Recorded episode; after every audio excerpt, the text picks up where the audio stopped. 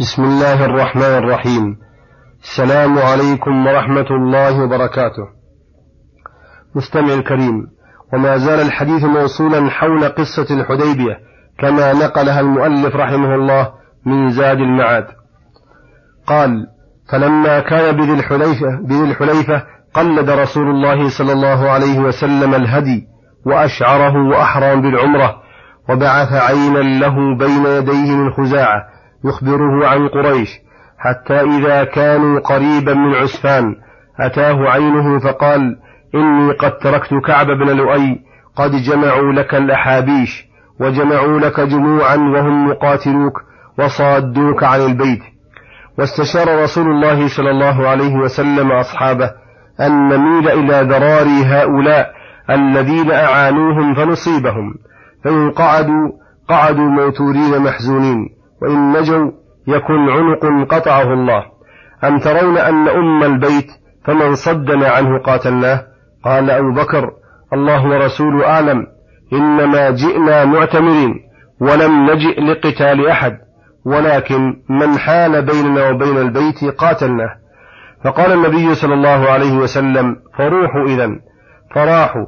حتى إذا كانوا بعض الطريق قال النبي صلى الله عليه وسلم إن خالد بن وليد بالغميم في خيل لقريش فخذوا ذات اليمين.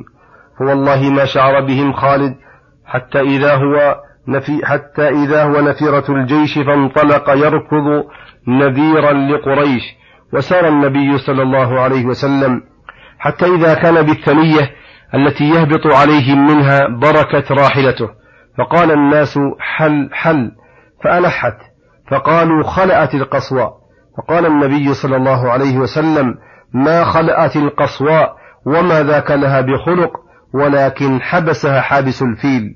ثم قال والذي نفسي بيده لا يسألني خطة يعظمون فيها حرمات الله إلا أعطيتهمها ثم زجرها فوثبت به فعدل حتى نزل بأقصى الحديبية على ثمد قليل الماء إنما, إنما يتبرضه الناس تبرضا فلم يلبث الناس أن نزحوه فشكوا, فشكوا إلى رسول الله صلى الله عليه وسلم العطش فانتزع سهما من كنانته ثم أمرهم أن يجعلوها فيه. قال فوالله ما زال يجيش لهم بالري حتى صدروا عنها.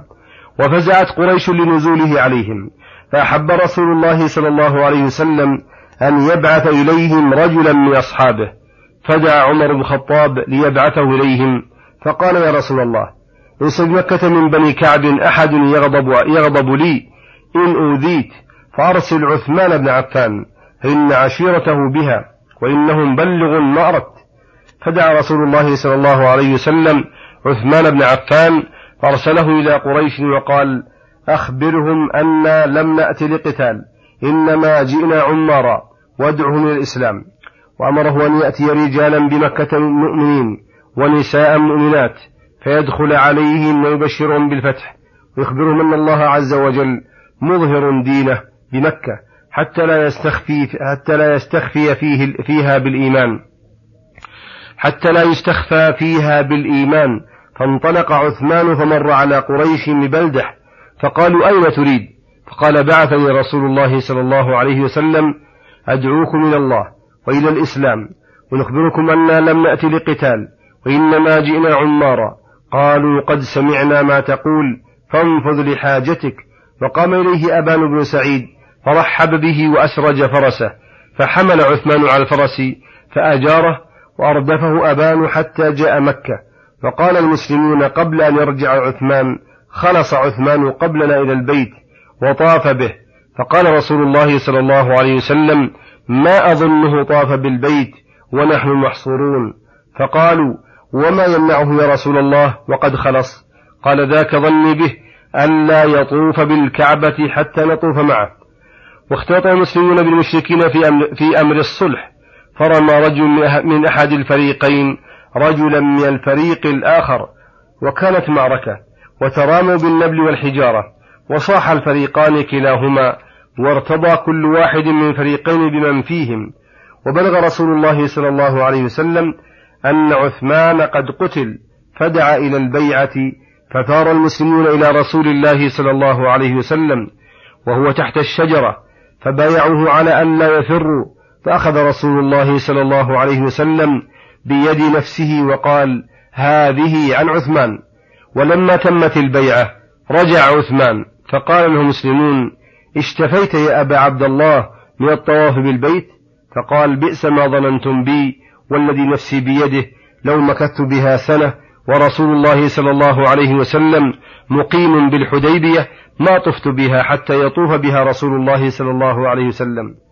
وقد دعتني قريش الطواف بالبيت فأبيت فقال المسلمون رسول الله صلى الله عليه وسلم كان أعلمنا بالله وأحسننا ظنا وكان أول من بايعه أبو سنان الأسدي وبايعه سلمة بن أكوع ثلاث مرات في أول الناس وأوسطهم وآخرهم. فبينما هم كذلك إذ جاء بديل بن ورقاء الخزاعي في نفر من خزاعة وكانوا عيبة نصح لرسول الله صلى الله عليه وسلم من أهل تهامة فقال إني تركت كعب بن لؤي وعامر بن لؤي نزلوا أعداد مياه الحديبية معهم العذر المطافيل وهم يقاتلوك وصادوك عن البيت قال رسول الله صلى الله عليه وسلم إنا لم نجئ لقتال أحد ولكن جئنا معتمرين وإن قريشا قد نهكتهم الحرب وأضرت بهم فإن شاءوا مادتهم ويخلوا بيني وبين الناس وإن شاءوا أن يدخلوا فيما دخل فيه الناس فعلوا وإلا فقد جنوا وإن أبوا إلا القتال فولدي نفسي بيده لو قاتلنهم على أمري هذا حتى تنفرد سالفتي أو لينفذن الله أمره وصلى الله وسلم على نبينا محمد وعلى آله وصحبه أجمعين. وإلى الحلقة القادمة غدا إن شاء الله. والسلام عليكم ورحمة الله وبركاته.